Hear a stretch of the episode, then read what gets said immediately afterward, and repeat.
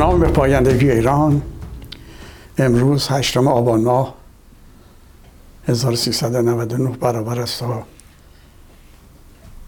29 اکتبر سال, هزار سال 2020 مسیحی یا ترسایی. با درود بر بینندگان و شنوندگان برنامه تفسیر بررسی خبرها رو از تلویزیون رنگین کمان آغاز می‌کنیم. هفته گذشته در مورد سالگرد تاسیس جبهه ملی که در اول آبان 1328 در منزل دکتر مصدق جمع شده بودند. 20 نفری که انتخاب شده بودند جلوی کاخ مرمر و رفته بودند دیدن شاه در اعتراض به تقلبات انتخابات. این 20 نفر بعدند در روز اول آبان 1328 در منزل دکتر مصدق جمع شدن و نام جبهه ملی رو بر خودشون گذاشتن و تصمیم گرفتن که با همین نام در انتخابات دوره 16 هم شرکت بکنند. و همین کارم کردن. حالا اگر در سایر شهرها یا مراکز استانها جز کاشان نتونستن نماینده به مجلس برسن بفرستند در تهران موفق شدند و در کاشان هم اللهیار صالح انتخاب شد به دلیل اینکه در بست مردم کاشان قبولش داشتن. همینطور تصورم اینه که مزفر بقایی هم هم از تهران انتخاب شد و هم از کرمان.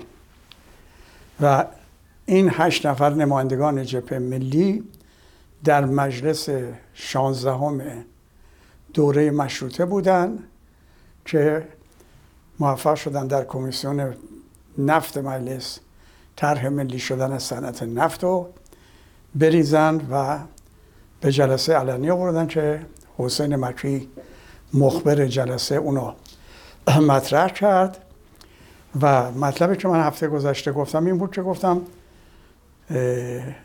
امام جمعه امامی امام جمعه تهران که یکی از دوستان خوب عزیز و گرامی من تماس گرفت از آمریکا و گفتش که جمال امامی به رهبر اکثریت مجلس بوده و این جمال امامی امام جمعه نیست اون حسن امامی بوده.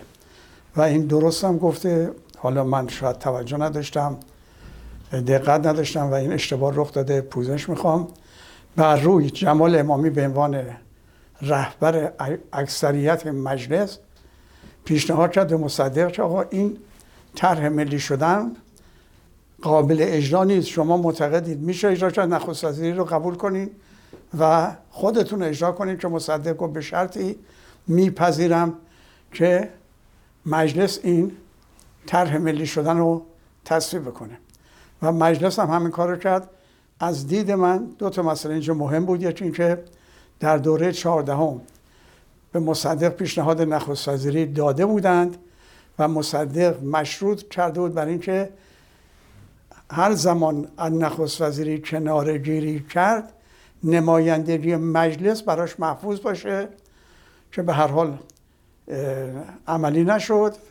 شاید جمال امامی فکر می‌کرد این بارم مصدق نخست رو قبول نخواهد کرد ولی مصدق با تیزبینی و با دقت و با فراستش قبول کرد و شرط گذاشت بر تصویب طرح ملی شدن صنعت نفت و چون اکثریت مجلس تابع رهبرشون که جمال امامی بود می بودن تصور کردن لابد باید رأی مثبت به نخست وزیری مصدق بودن و با این ترتیب با این شریعت و با این شاهکار مصدق هم قانون ملی شدن صنعت نفت رو ملی کرد و هم اینکه دولت جبهه ملی تشکیل شد. مصدق می‌دونیم به ویژه هموطنهای ما که مطالعه زیاد دارن می‌دونن که مصدق پیرو یا معتقد به قانون اساسی مشروطه بود. خودش رو فرزند دوران انقلاب مشروطه می‌دونست و بنابراین به قانون مشروطه اعتقاد داشت و معتقد بود که در چارچوب این قانون ما می‌تونیم خیلی کارها در جهت پیشرفت مملکت از نظر سیاسی از نظر اقتصادی از نظر فرهنگی انجام بدیم و باعث سرفرازی مردم و ترقی و عظمت ایران بشیم. به همین دلیل من بارها نوشتم که مصدق نماد ملیگرایی ایران هست. ولی خب نه مذهب گراها نه اسلام گراها نه اسلام باورا اینو قبول داشتن و نه قدرت هایی که از جریانات مذهبی حمایت می‌کنن.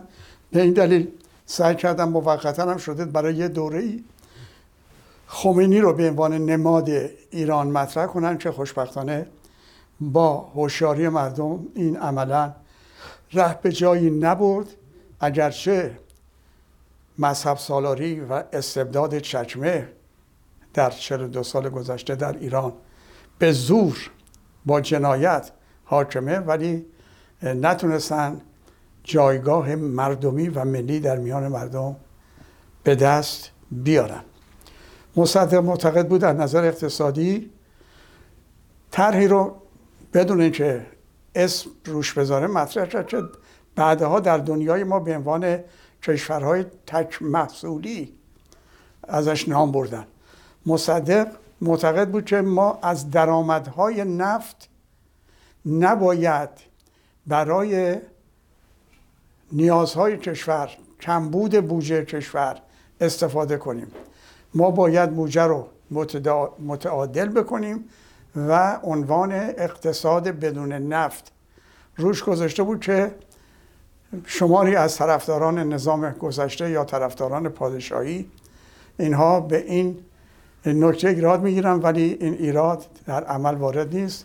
خیلی از کشورها تونستن بودجه مملکتشون با واردات و صادرات یعنی صادرات در مقابل واردات متعادل بکنن و از درآمدهای اینچنانی برای پیشرفت مملکت استفاده کنن. مصدق معتقد بود که ما باید اقتصاد بدون نفت رو مطرح بکنیم عملی بکنیم و درآمدهای نفت برای انسانسازی ایجاد دبیرستان ها و دانشگاه ها و استخدام استادای خارج. برای اینکه اون زمان هم احساس می‌کرد شاید امروز برای همه مسلم شده که ملت ها از نظر انسان های پیشرفته و آگاه و دانش باور که دارن مطرح هستن نه به دلیل منابع طبیعی. بنابراین اون موقع مصدق معتقد بود که بخشی از این درآمد نفت باید صرف انسانسازی بشه و دانشگاه ها ایجاد بشه گسترش پیدا کنه در مراکز استان ها و همینطور شهرستان های بزرگ.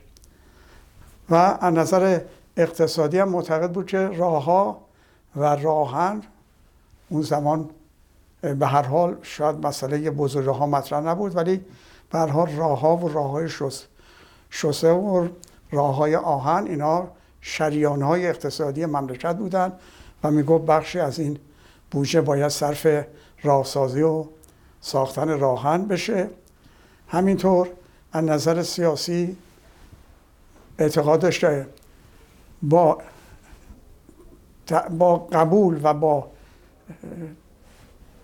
قبول آزادی با به رسمیت شناختن آزادی ما باید مردم رو عادت بدیم که این آزادی رو که هنوزم بخش از جامعه ما نمیپذیره این آزادی در ایران نهادینه بشه و مردم آزادی رو بپذیرن. آزادی که مصدق می‌گفت آزادی آزادی برای مخالفین حتی. من اینم اینجا اشاره کنم بسیاری از هموطنهای ما که آزادی خواه هستن و در میتینگ ها در گرد همایی ها در جلسات که در این مورد تشکیل میشه شرکت می‌کنن و از آزادی صحبت می‌کنن یا گوگنده رو تایید می‌کنن ولی آزادی رو این می‌دونن که من آزادم هر کاری می‌خوام بکنم. این مفهوم آزادی نیست ما متاسفانه تو این بنبست گیر کردیم. که مفهوم آزادی برامون روشن نیست. آزادی یعنی که مخالفین ما هم حق بیان و حق نوشتار دارن. اونها هم آزادن. حتی آزادن ضد ما بنویسن. و همین دلیل مصدق یکی از کارهای تاریخیش بود که نامه نوشت به رئیس شهربانی وقت که هر نشریه حالا روزنامه باشه مجله باشه در مورد من مطلبی نوشت قابل تعقیب نیست. البته اگر به دیگران توهین کرد اونها حق دارن.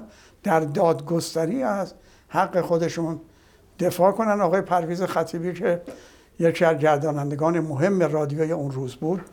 چون اون موقع نه تنها تلویزیون نداشتیم رادیوی ایران هم نداشتیم. رادیو تهران گفته می‌شد. او نوشته در خاطراتش یادآوری کرده که مصدق بعد از نخست وزیری نامه‌ای به من نوشت و گفت قربانت گردم تو از دولت‌های گذشته به حق انتقاد می‌کنی و نکنه به خاطر محبتی که به من داری از انتقاد کردن کوتاهی کنی.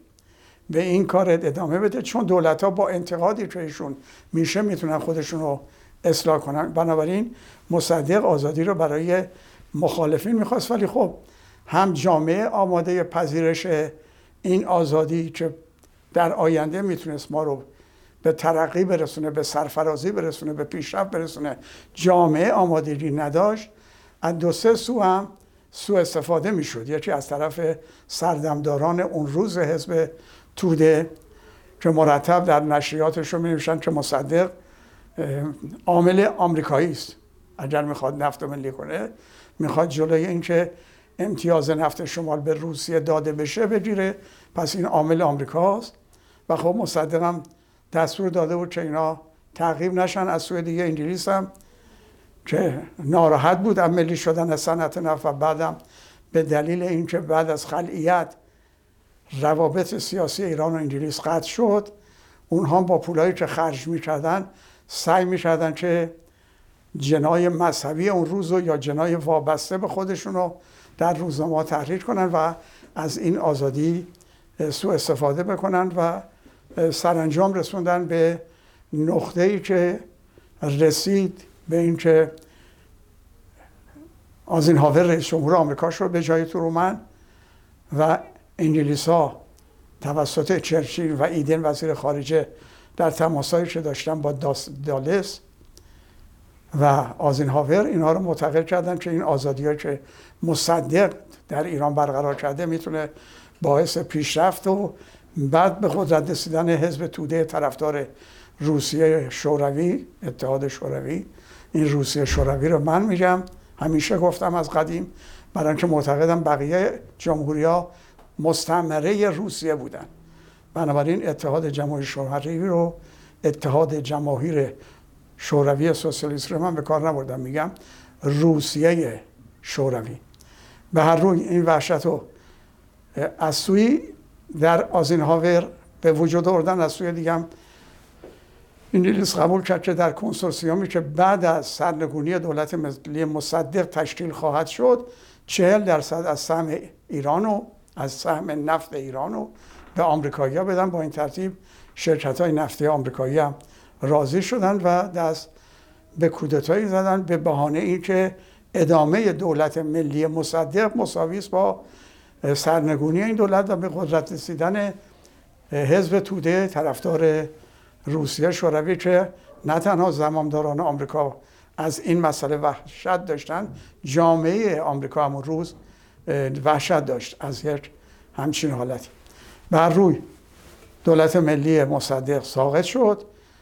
قرارداد نفت به نام کنسوسیوم بسته شد و وقتی هم به مجلس آوردن گرچه سه نفر نمایندگان مجلس محمد درخشش و کاظم جفرودی و کس دیگه که الان شاه دیوان بیگی بود مخالفت کردن در مخالفت صحبت کردن ولی به هر حال با اکثریت اکثریتی که در انتخابات غیر نادرست به مجلس رفته بودن و برای این رفته بودن که به کنسورسیوم رأی مثبت بدن در نتیجه این تصویب شد.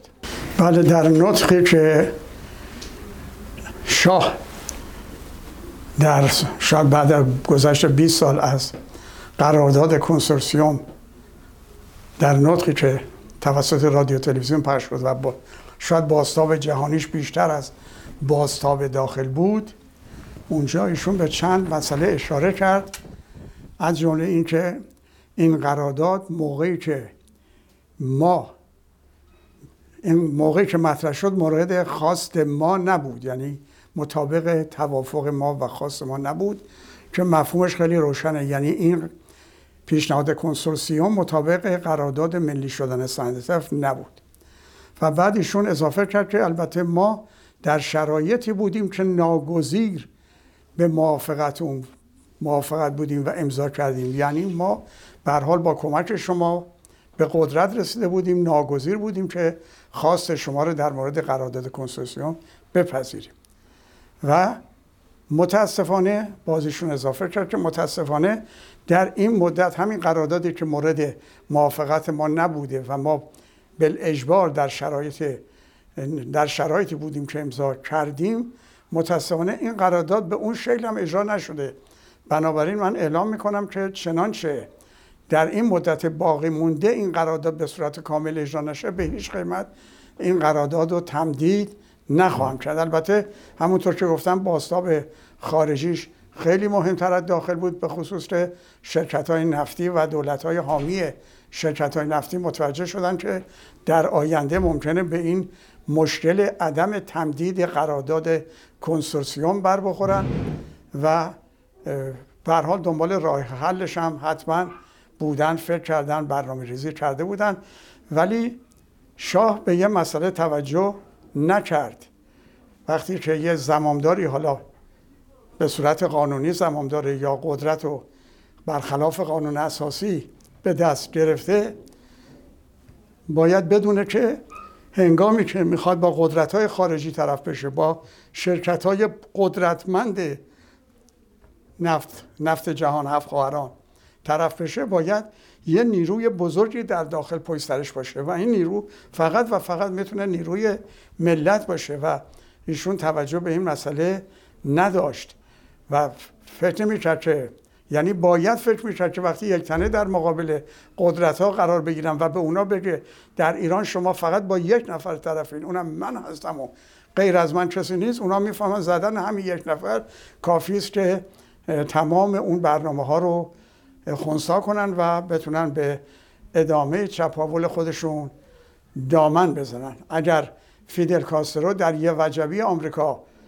تونست از استقلال و از حاکمیت کوبا دفاع کنه به خاطر این بود که 90 درصد مردم کوبا طرفدارش بودن. اگر هوشمینه توسط توانست آمریکا رو در ویتنام شکست بده با ویتنامی هایی که پا برهنه می جنگیدن به این دلیل بود که تقریبا 100 درصد مردم ویتنام باهاش موافق بودن. اگر ماو می‌گفت آمریکا ببر کاغذی است برای اینکه 400 500 میلیون هوادار داشت. بنابراین بدون نیروی ملت به جنگ قدرت های بزرگ رفتن جز شکست نتیجه دیگه ای نداره. و همین شد که اینها به این فکر افتادن که که البته برنامه ریزی کردن لابد توافق کردن سرانجام در جلسه گوادولوف که از سران چهار کشور بزرگ غربی اون روز تشکیل شد کارتر از آمریکا کالاهان نخست وزیر انگلیس ژیسکاردسن رئیس جمهور فرانسه که پرونده بیماری شاه رو ارائه داد و اشمیت صدر اعظم آلمان که تنها کسی بود که موافق این طرح نبود ولی به هر حال اونها به این نتیجه رسیدن که شاه باید برکنار بشه و ایران هم با توجه به موقعیتی که داره از نظر سیاسی از نظر تاریخی از نظر فرهنگی در منطقه به ویژه نظر اقتصادی در منطقه نفتخیز خاور میانه نباید به گونه ای پیش بره که مردم حاکم بر سرنوشت خودشون باشن که هم مشکلاتی برای چپاول ثروتشون توسط ما ایجاد بکنن و هم کشورهای دیگه خاور میانه و منطقه رو به این فکر بندازن که راه حل آزادی و استقلاله. بنابراین بایستی در ایران به جای حاکمیت مردم به جای فرمان روایی قانون حتی به جای استقرار قانون اساسی مشروطیت که دکتر صدیقی بهش معتقد بود و دکتر بختیار هم معتقد بود و از این دیدگاه باید بگیم که دکتر صدیقی و دکتر بختیار از این دیدگاه وفادارترین یاران دکتر مصدق بودن که خود او به قانون اساسی مشروطه اعتقاد داشت. بنابراین به این راه حل افتادن که اون نهضت آزادی خواهانه رو تبدیلش کنن به انقلاب اسلامی و شاه هم توجه نکرد به نامه سرگشادگی که در خرداد خرداد سال 1356 به امضای دکتر سنجابی دکتر بختیار و فروهر داروش فروهر رسیده بود توجه نکرد و با تبلیغات بی بی سی و حمایت کارتر نهضت آزادی خواهان ایران که می‌تونست باعث پیشرفت و سرافرازی ما در دنیای امروز بشه و می‌شد مسیرش عوض شد و رفت به سمت انقلاب اسلامی. و خب انقلاب اسلامی طبیعتا باید رهبرش روحانی باشه نه یک سیاسی. و این تصوری که برخی از دوستان ما به ویژه در جبهه ملی داشتن من کاری به گروه های دیگه ندارم و چون در اونها نبودم که بدونم چی فکر می‌کردن چی استدلال می‌کردن. ولی این تصوری که در برخی از اعضای قدیمی جبهه ملی مطرح بود که شاه میره و خمینی میاد قدرت به دست می‌گیره و واگذار می‌کنه به سیاسیون. اشتباه بود و این تز به ویژه آقای دارش فروهر داشت. و وقتی هم من به ایشون گفتم دلیل شما برای اینکه خمینی قدرت به, به سیاسیون میده چیز که برای اینکه در انقلاب مشروطه آیت الله طباطبایی و بهمانی قدرت به سیاسیون دادن. و خب من با ایشون هم عقیده نبودم به ایشون هم گفتم که توجه داشته باشید که طباطبایی و بهبهانی برای تبدیل مشروعه به مشروطه اقدام می‌کردن. ولی خمینی داره میاد اون مشروطه رو تبدیل کنه به مشروعه. و به همین دلیله که مخالفت او با شاه شخصیه ولی او سلطنت رو قبول داره ولی سلطنتی که در رسش روحانیون باشن. همونطور که دیدیم ده سال خود خمینی شاه بود در استبداد مذهبی و الان هم سی یکی دو ساله که خامنه شاه چیزه و همونطور که شاه نخست وزیر داره این شاه مذهبی هم نخست وزیرش همون رئیس جمهوره که وظیفه نخست وزیری رو در یه نظام سلطنت استبدادی انجام میده و بر عهده داره. به حال من بارها گفتم دیکتاتور اگر از نظر جسمانی هم قوی باشه همینقدر که مملکت رو با دیکتاتوری و خودکامگی داره می‌کنه از دید من فکر ناسالمه. از نظر روانشناسی ناسالمه و در نتیجه جامعه ناسالم خواهد شد. جامعه ناسالم می‌تونه افراد ناسالم تبیل بده. و دیدیم که در سال 57 را میفتن کسایی که ادعا می‌کردن مارکسیستن و لنین و خوندن و نمی‌دونم مارکس و خوندن و چه کردن و اینها. حتی حزب توده اینها میومدن می‌گفتن رهبر خمینی حزب یعنی روح یعنی حزب الله رهبر. یعنی روح الله ما همه پیرو تویم خمینی گوش به فرمان تویم از این شعارها که یه آدم سالمیش وقت نمیاد تو خیابون و یک همچین شعاری بده برای اینکه یک دیکتاتوری رو بیاره که بعدا نتونه تکونش بده و او بلایی رو به سر مردم بیاره که الان حدود چهل و دو ساله بر سر مردم آورده و مردم رو در جهنم استبداد مذهبی و ولایت فقیه زندانی کرده. خب این جامعه ناسالم بود. الانم به دلیل این استبداد مذهبی جامعه ناسالم بینندگان ما مشاهده کردن. یک کسی کشاورزی کسی رفته بود پای پیاده زیارت کربلا. در برگشت وقتی گفتن کجا بودی گفت رفتم زیارت کربلا. گفتن می‌دونی حسین رو کی کش گفت بله آمریکا. یعنی این جامعه ناسالمه. این جامعه سال 57 هم اگر سالم بود اینطور دنبال خمینی و خمینی که با آزادی مخالف بود با آزادی زنان مخالف بود. ایران 1400 سال عقب می‌خواست بره نمی‌رفتن بگن ما همه بنده توییم. خمینی گوش به فرمان توییم. خمینی. به هر حال الان شرایط فرق شده در مورد نسل جوان می‌تونم بگم که دیگه حاضر نیستن. برای نجات از دیکتاتوری فعلی به دام دیکتاتوری دیگه ای بیفتن و تمام هموطنهای ما در خارج که این خواب رو می‌بینن که مثل خمینی با کمک آمریکا یا احتمالا کشور دیگه. می‌تونن به ایران برن و سه چهار میلیون جمعیت ازشون استقبال بکنه اشتباه می‌کنن. من اینجا یه چیزی رو باید یادآوری بکنم و لازم یادآوری بکنم هم برای هموطنان اون هم برای اون کسایی که این موضوع رو پیگیری می‌کنن. اینکه کشورهای پیشرفته غربی به ویژه اروپایی به خاطر منافع اقتصادی یا حتی سیاسی خودشون از مردم ایران حمایت نمی‌کنن.